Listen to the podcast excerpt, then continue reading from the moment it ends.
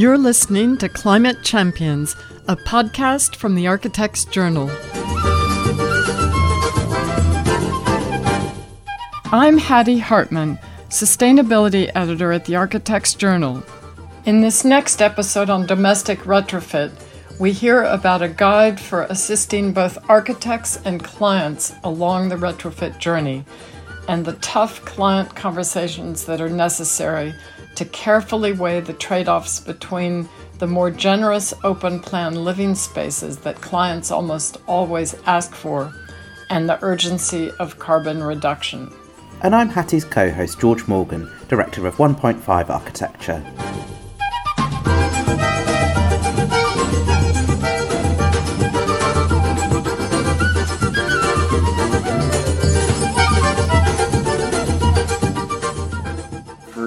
Our design development process, we're encouraging clients to do less to their houses often.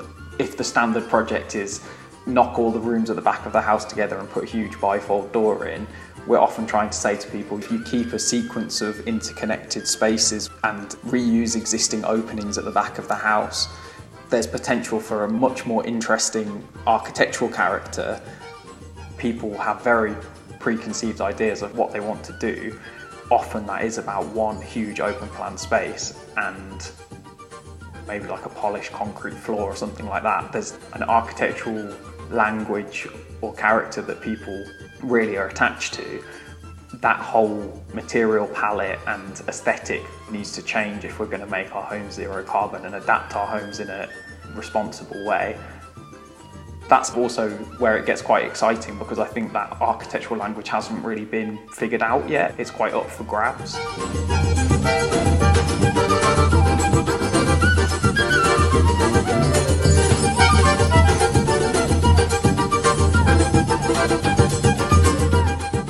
Today we're speaking to Joe Sharples and Jack Richards of Manchester based Additional Studio, one of the AJ's 40 under 40 practices. Jack and Joe founded Additional Studio in 2018 after stints at Hodder & Partners and Karakusevic Carson Architects for Jack and Caruso St. John and Caswell Bank Architects for Joe. Their first joint project was the refurbishment of a derelict balloon shop into their own offices in Manchester's Chorlton neighborhood, where they host exhibitions and community events. We're talking to Joe and Jack in the context of our domestic retrofit series because in 2020, during the pandemic, Additional Studio won a £7,000 RIBA research grant to develop guidance for domestic clients commissioning zero carbon architecture. This work culminated in an exhibition in their studio shopfront that is ongoing. The guide is open source and can be downloaded from Additional Studios website and architecture.com. Links in the episode notes.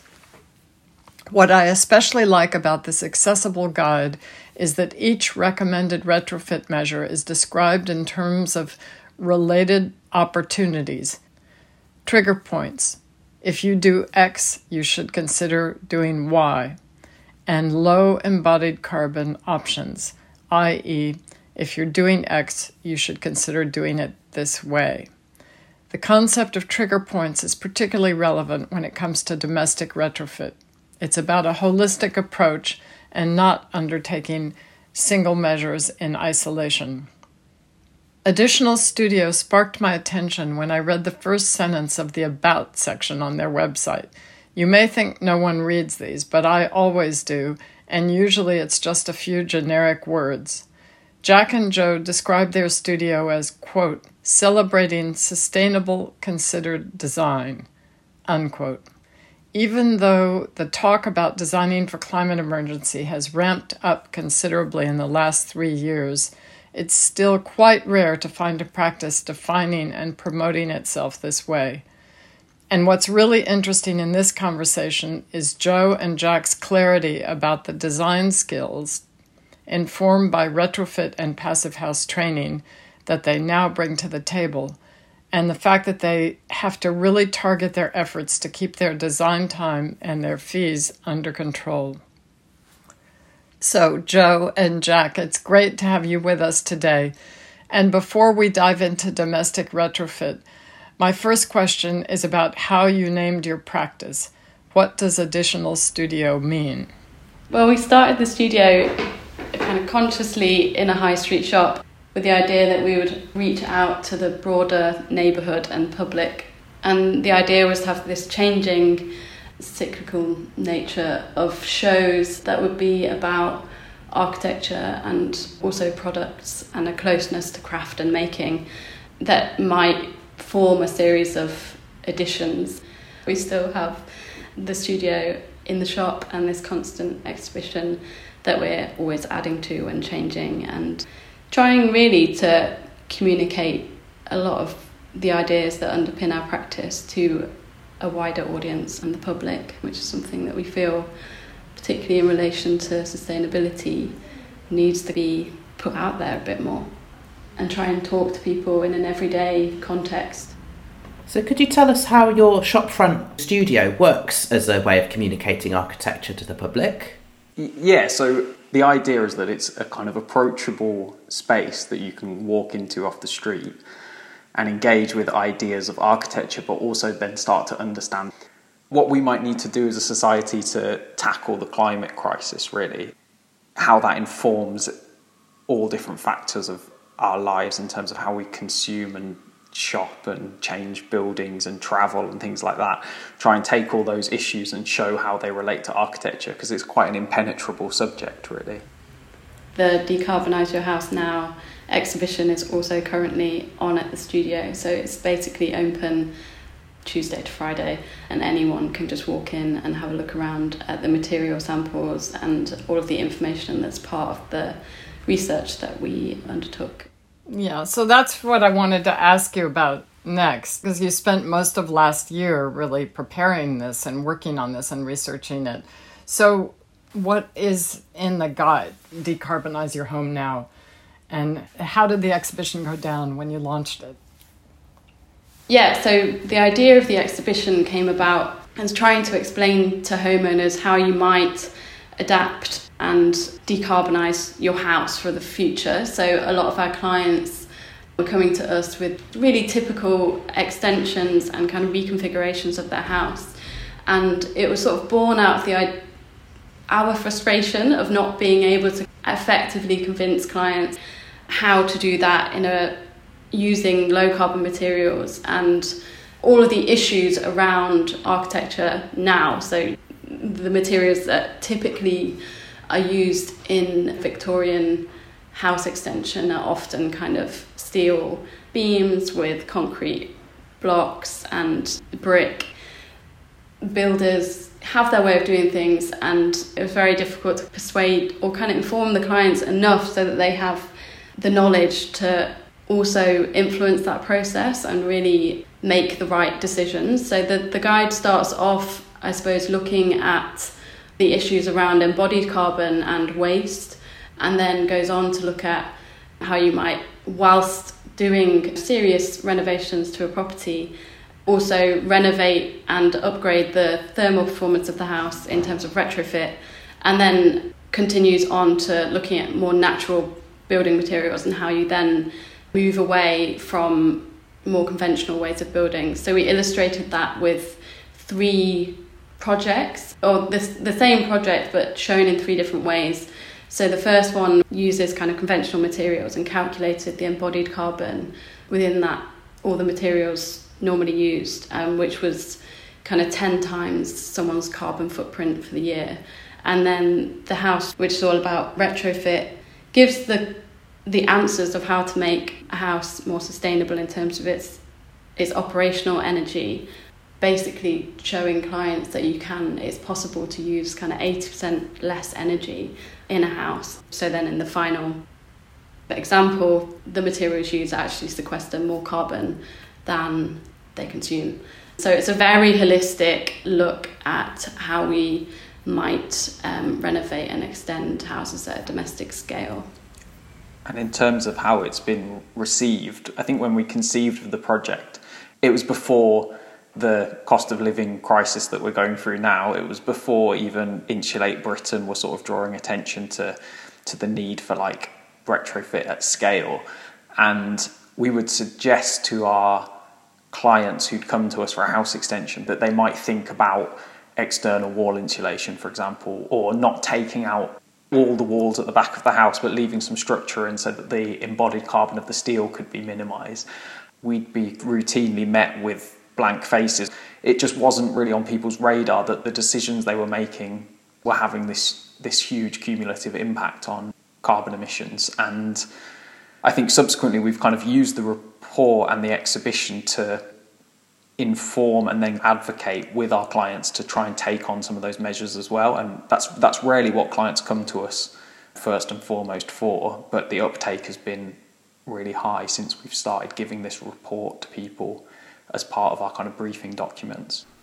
So a client might have a budget for their project. How does it work? The kind of conversations of like you've got X amount for the project, but it might be you know spending Y amount for retrofit works is then less on the wow factor stuff that they might be really excited about. Yeah, how does that play out as a as a conversation?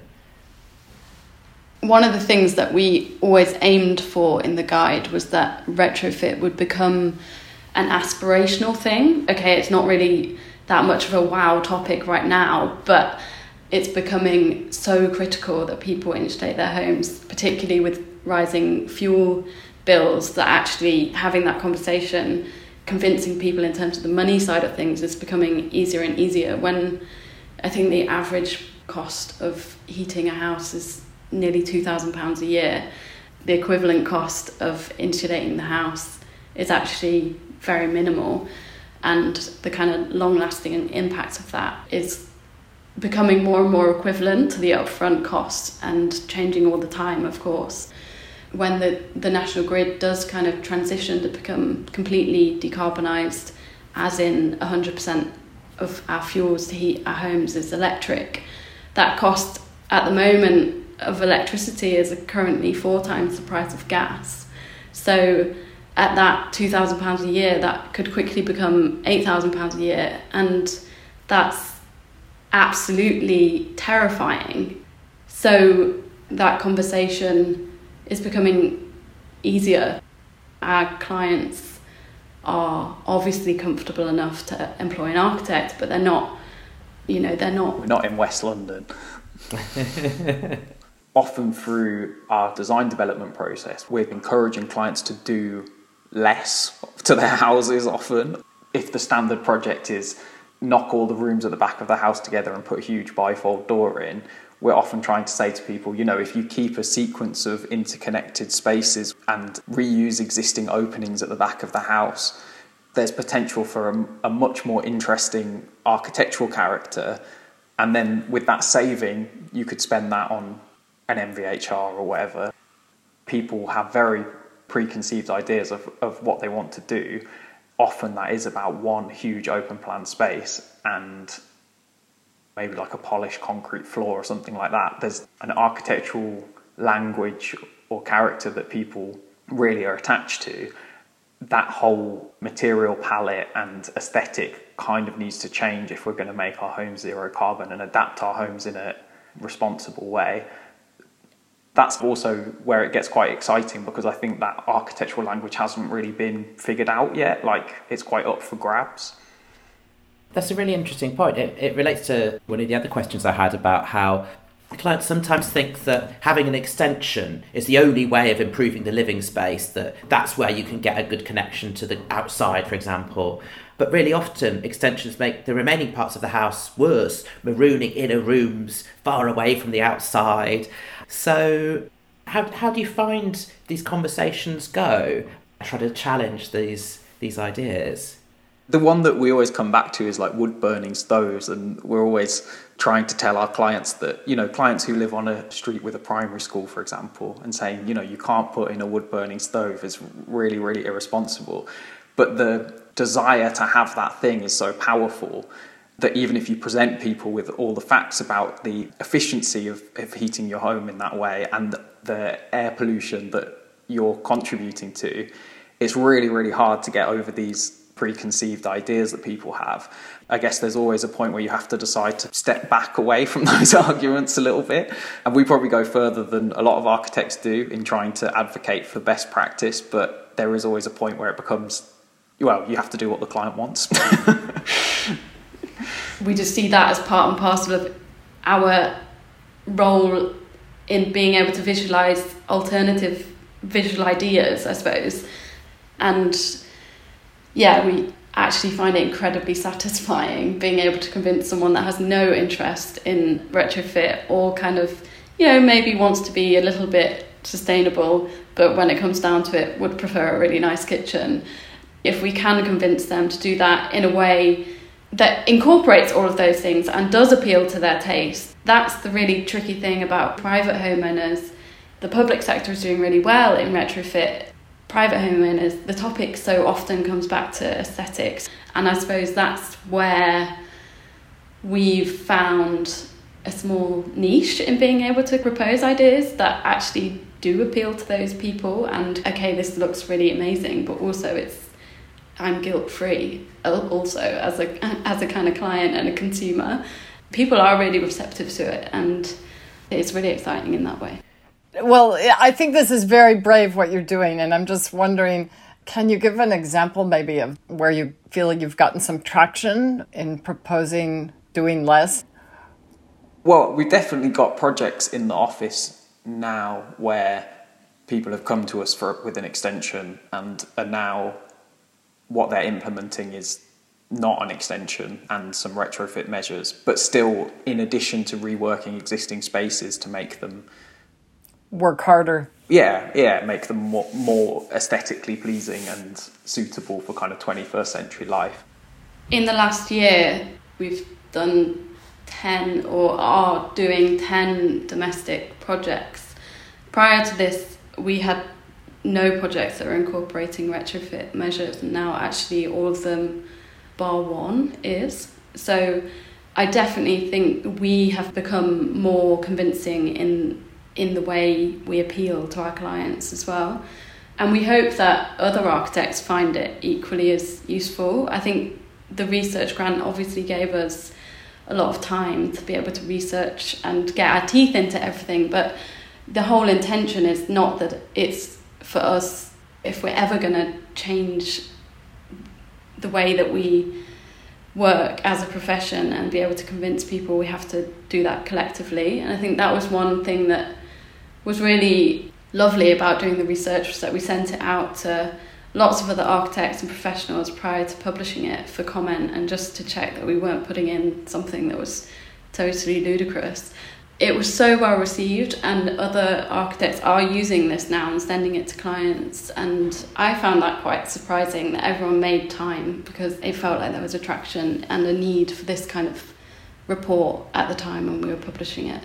That's really fantastic. So it is an open source document which people can now download from your website. One of the barriers here, or one of the drivers, really is you know what things cost.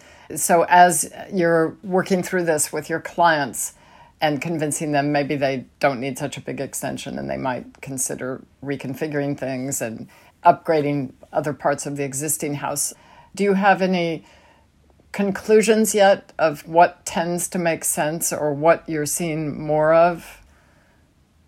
I think it is quite individual to the house and the client, and that's why that's why retrofit's such a challenging thing to implement, and also why I think small domestic practices that are working on all these projects need to be the ones that are up to speed with it and upskilling to tackle it because at the moment there's no government leadership on how we're going to implement retrofit. So it's really about trying to persuade people to do it themselves and that requires the client upskilling so much as well. Like there's so much to learn and understand in terms of how that project's delivered and with our clients we're often not that involved at that stage so we're giving them as much information as we can and then they're going away and implementing these retrofits and they're really complex projects with really complex sequencing and lots of different contractors involved, and you have to be quite prepared to get stuck in, I think.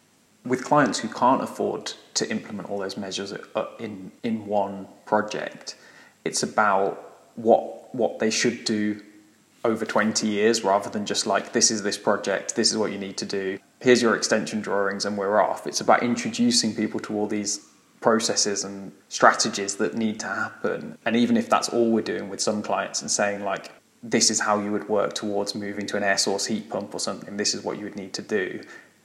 I mean architects knowledge about domestic retrofit isn't great so to expect clients to know a huge amount about how to implement these projects over 10, 15 years is just a huge learning curve for everyone, really. This is exactly what we spoke to Sarah Edmonds of ACAN about in our last episode. What we need is whole house retrofit, which means putting together a plan that you can implement in stages according to your budget. Rushing in and doing one measure in isolation can lead to problems.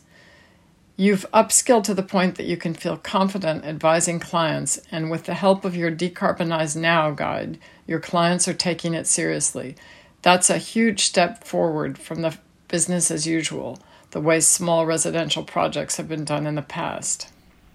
I suppose we'd really like to extend the research to provide more resources for smaller architecture practices to have a sort of ideally it would be like a tick box of what a whole house retrofit would be and then lay out a plan to do it. But it's so specific to a client and to the house and existing materials and often in fact we don't have any projects that are solely retrofit. We actually tag that on to a bigger project. Of course lots of measures like um, moving where your window sits in a wall, for example, would make sense to do at the same time as insulating the walls and then also thinking about the ventilation and all of those things have to happen at the same time. So it's very difficult to then split them out into a logical plan without causing issues later down the line.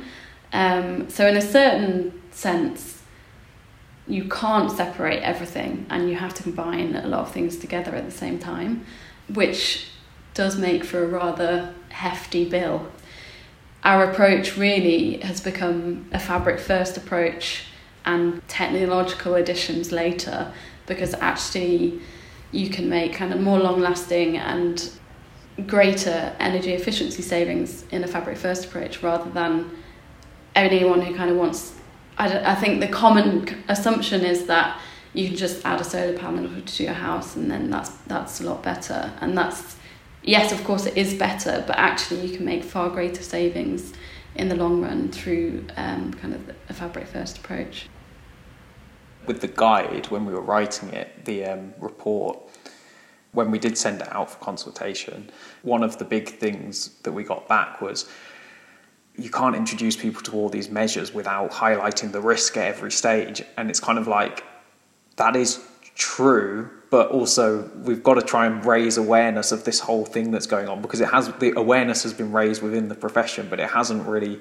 I mean, it's starting to now reach people outside of the profession, but if with every paragraph of our report where we were trying to inspire people and, and talk about the creative potential in retrofit, if we followed every paragraph with a big list of the risks associated with it, people just aren't going to engage with that at all. So I think, I don't know, it's a tricky thing to navigate, I suppose.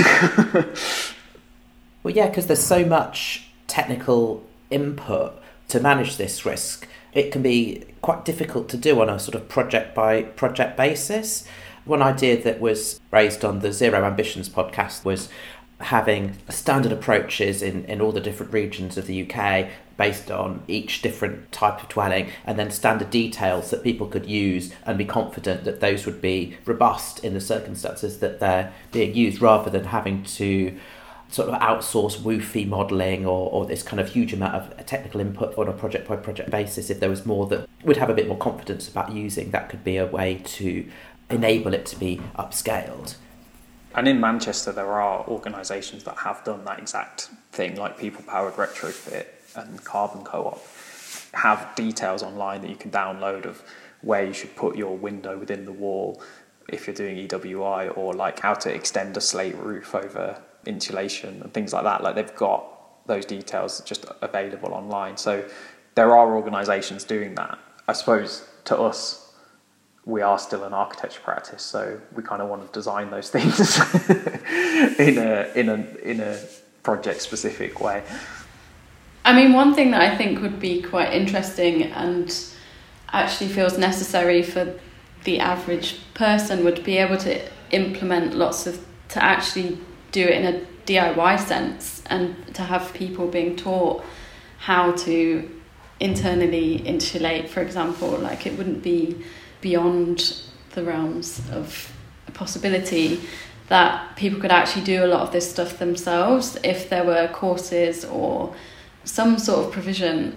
It's not rocket science, although the complexity involved is often in the sequencing and the phasing of things. I think a lot of people with a kind of some guts, I suppose. Joe enjoys DIY, is what she's saying. yeah. I would never do that.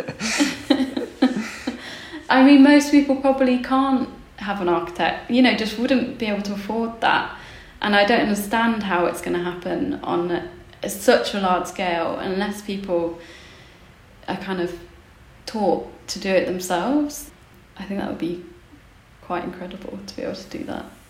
Well, let's come back to architects for a minute. So, Joe, you're a certified passive house designer, and George also did that course. That was how he jump started his move. And Jack, you're a retrofit coordinator. Was that through the Retrofit Academy? Yeah, there was a kind of funding stream to pay for built environment professionals to take that course during the one of the lockdowns. So it was all online, but it was all paid for by Greater Manchester to upskill the industry. That's fantastic. So, what are your observations about what's the best way for architects to upskill in this area? And how much should architects be doing themselves versus outsourcing to specialists? I think doing the course was really useful in terms of understanding what processes are involved, refamiliarizing myself with all the building physics whether actually we want to offer retrofit coordination services, I'm not sure that we necessarily do because it's not the most exciting work at the end of the day. I think it's been really good in terms of how we've changed how we work on projects and informed all of that. Joe, what do you think about passive house in that sense? Because often people say you can outsource the passive house design, but yeah, I don't think you can you have to understand the kind of balance of things. So when one thing is worsened, i.e., you make the form more complex and therefore there's more area for heat to be lost, that's then going to add a cost in terms of some additional insulation or some better U value of window somewhere else. And so, as a designer, you're making these decisions that you might then, if you subcontracted that out to someone else, you're kind of aware of what comes back, but actually to be able to model and have the flexibility and understanding how at a very early stage of design that how you're manipulating the design, like that has huge consequences to these what then become ridiculous calculations. But you have to have that understanding in the first place, I think, to be able to be in control of that sequence and the knock on effects later down the line. In terms of upskilling, I think a lot of that has really come through our teaching. So we both teach at Sheffield University, and I personally felt like I needed to be able to teach the next generation of architects to a level way beyond that which I was taught, and that isn't so kind of superficial, I suppose. So it's massively influenced the way I teach at university, and I incorporate the kind of nuts and bolts of Passive House into the way that we're designing in the university studio. So there was this huge realization at university.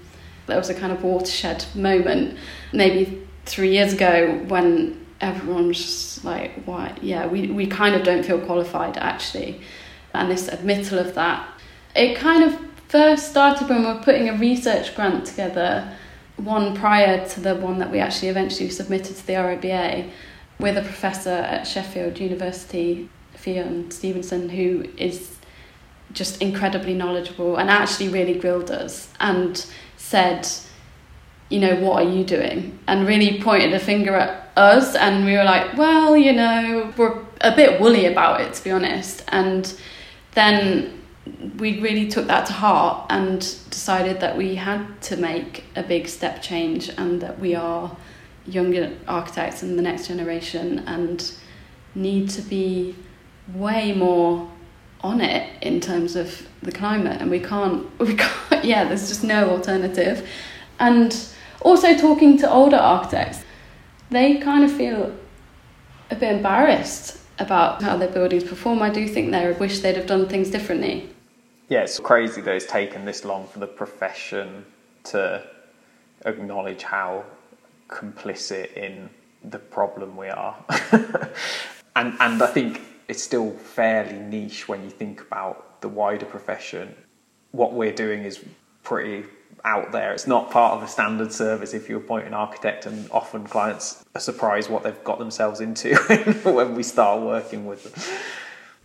Surprised and also grateful. Delighted, I would yeah. say. Well, I guess all of this has an impact on your fee structure. Probably not enough. Actually, this going back to the retrofit coordination. Like they're in South Manchester, we're in a relatively well-off neighbourhood. There is an upper limit to what what our clients will pay for our design services, and in some ways that answers the question about why we don't provide retrofit coordination services and PAS and things like that. It feels like there's so much consultant time included in that, and actually until there's grants and government leadership on, on how we're going to pay for that. I think clients are prepared to pay for the actual measures if they've got the money to do it and you explain the benefits. But I think in terms of paying for all these different professionals to be involved in the design process, it's just not realistic or feasible. So I suppose we're trying to flesh out the standard domestic architect service with this additional information while still doing it in a cost effective way for the client. And there's obviously limitations to that because we now have two strands where if we're designing an EnerPHit house, people have to pay a lot more, obviously. And because we have all this expertise, we're probably a lot more expensive than some of our competitors in Manchester. So then you can't help but become niche. And what we wanted from the report is that every plan drawer or architect working on house extensions would be kind of referring to it, or every client who's doing a loft conversion could have a look at it and, and make informed decisions. But obviously, as you upskill, you do inevitably become a bit more niche in your offering, and then you get into the what historically has always been the situation with architects who refer to themselves as sustainable in their about pages. They kind of become experts in sustainable architecture and win specific type of work and that's what they go off and do but it's still very very niche so i think we're really interested in how that becomes all much more mainstream rather than us becoming niche experts in in sustainable design I totally agree with you, and that's what I've been championing at the AJ for so long. I think the other piece of it is seeing good design work come out of this because that's what's going to speak to your colleagues and the profession as a whole. And, and so let's talk about some of the other projects you've been working on. Another project that you've been involved with is working with the Chorlton Community Land Trust to fight the demolition of the 1920s Chorlton Picture House and refurbish it for community use. Could you tell us about that project? Yes, except at the moment I think it's recently been sold to a housing developer, so it's kind of um, It's, it's crashed and burned. It's yeah.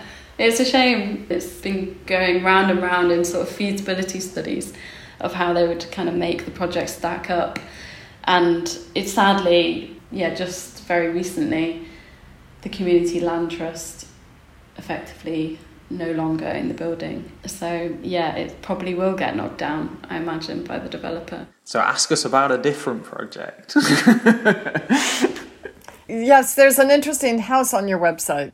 yeah, should we talk about Shady Nook, Joe? Yes, that looks really interesting. Tell us about that.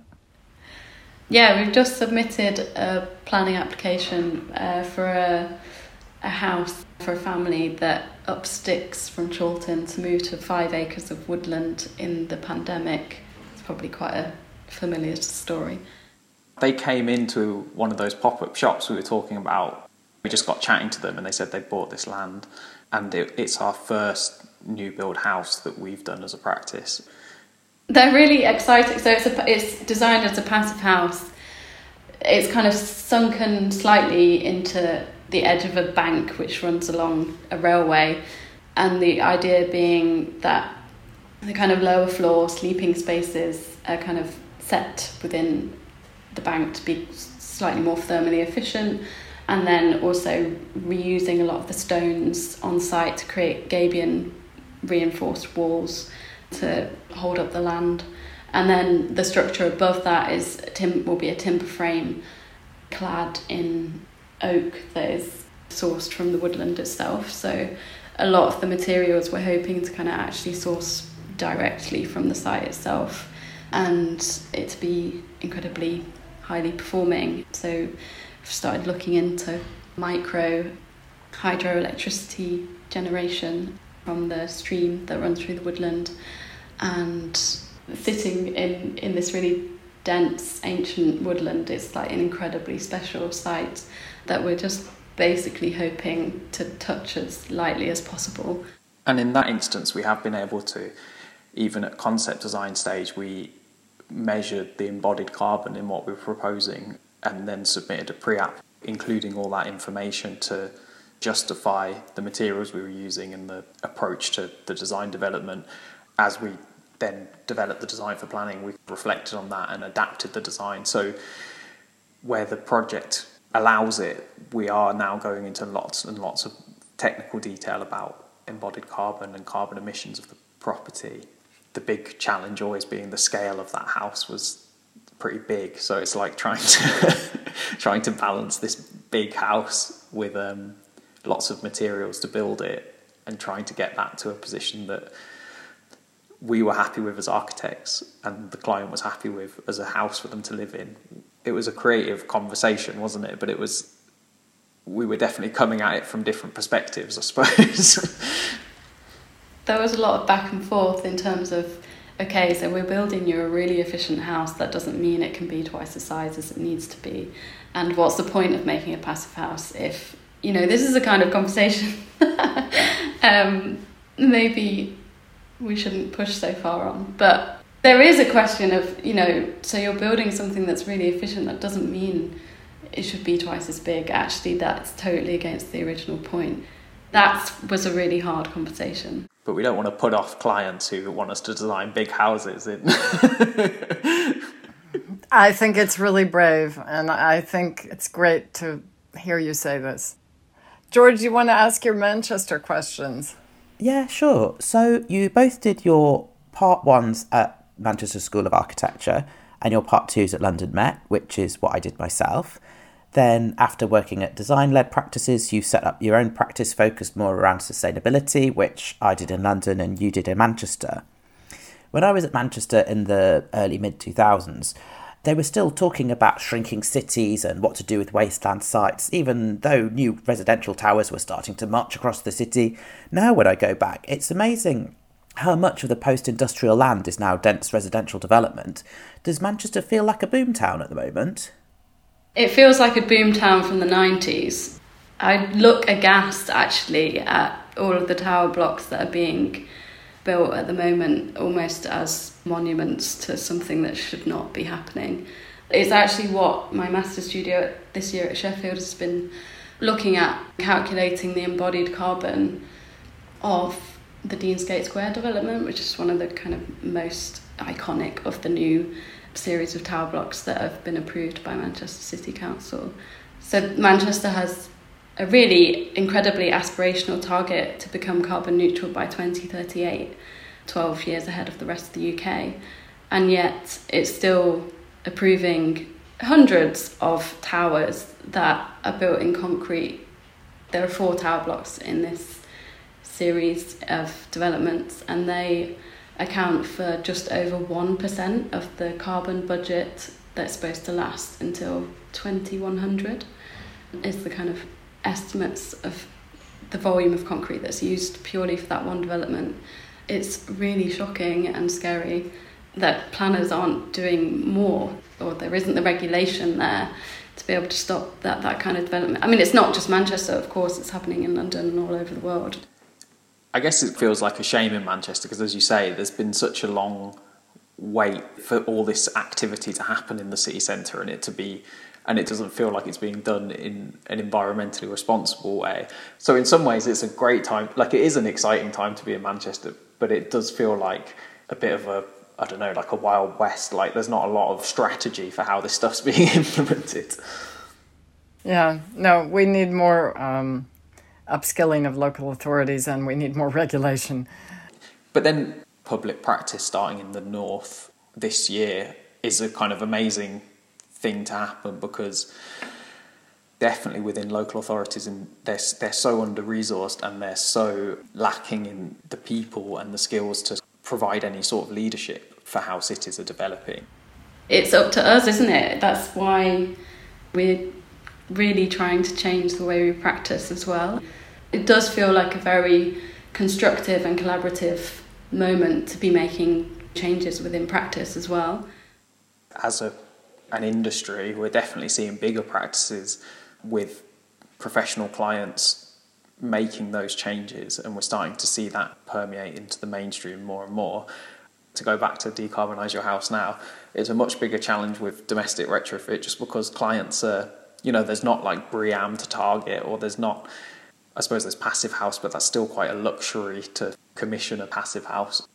It's a much m- more difficult client base to try and to try and shift and building base. And, yeah, and build well. it. Yeah, it multiplies out, um, and it's way more people, and the complexities are more specific, I suppose.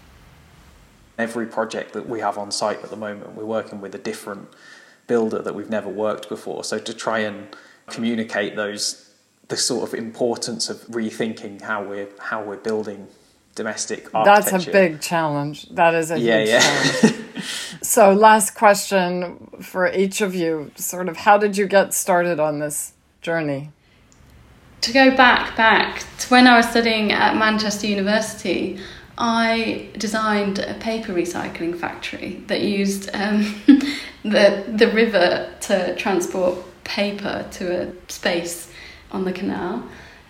I feel like I deviated for 10 years and learnt lots of things and learnt to build buildings, but there definitely wasn't enough focus on the environment and where things come from and the importance of how buildings perform. Um, I think we've all been distracted, and when setting up our own studio, the root of that was actually wanting to practice differently and to be able to go back to the heart of what I was really interested in in the beginning. Then I think we've done a lot of work in the last three years racing to catch up with ourselves. A lot of that has come through teaching and some part of it feeling guilty that we are part of this massive problem actually that buildings are so complicit in the climate crisis and that we need to change. Definitely, when we were at university, there was this fairly deluded perspective, which is like if you design a good enough building, it doesn't really matter what carbon emissions associated with it because it's good architecture and it's going to outlast you. And I feel like that was very much the culture of our education. Some of my experience in practice as well and I think then not just us in our practice, but as an industry, we're obviously realizing that that isn't true, and you can't you can't justify these buildings with huge carbon footprints because we don't have that luxury to make architecture in that way anymore. So you just have to be so much more on it about it. That's definitely what the last three years have been for us. Is like upskilling to tackle that essentially. Really interesting. Well, thank you very much.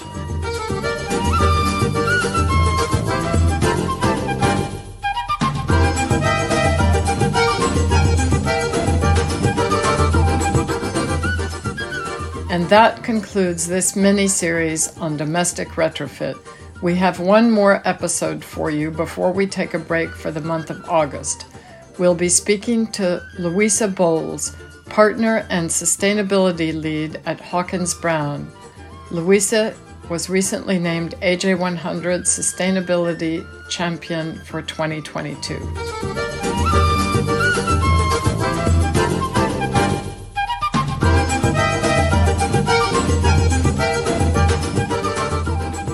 If you're enjoying Climate Champions, please rate us and subscribe on your favorite podcast platform. It helps people find us so we can build an audience. You can find the show notes for this and previous episodes at architectsjournal.co.uk forward slash podcasts. Thanks for listening.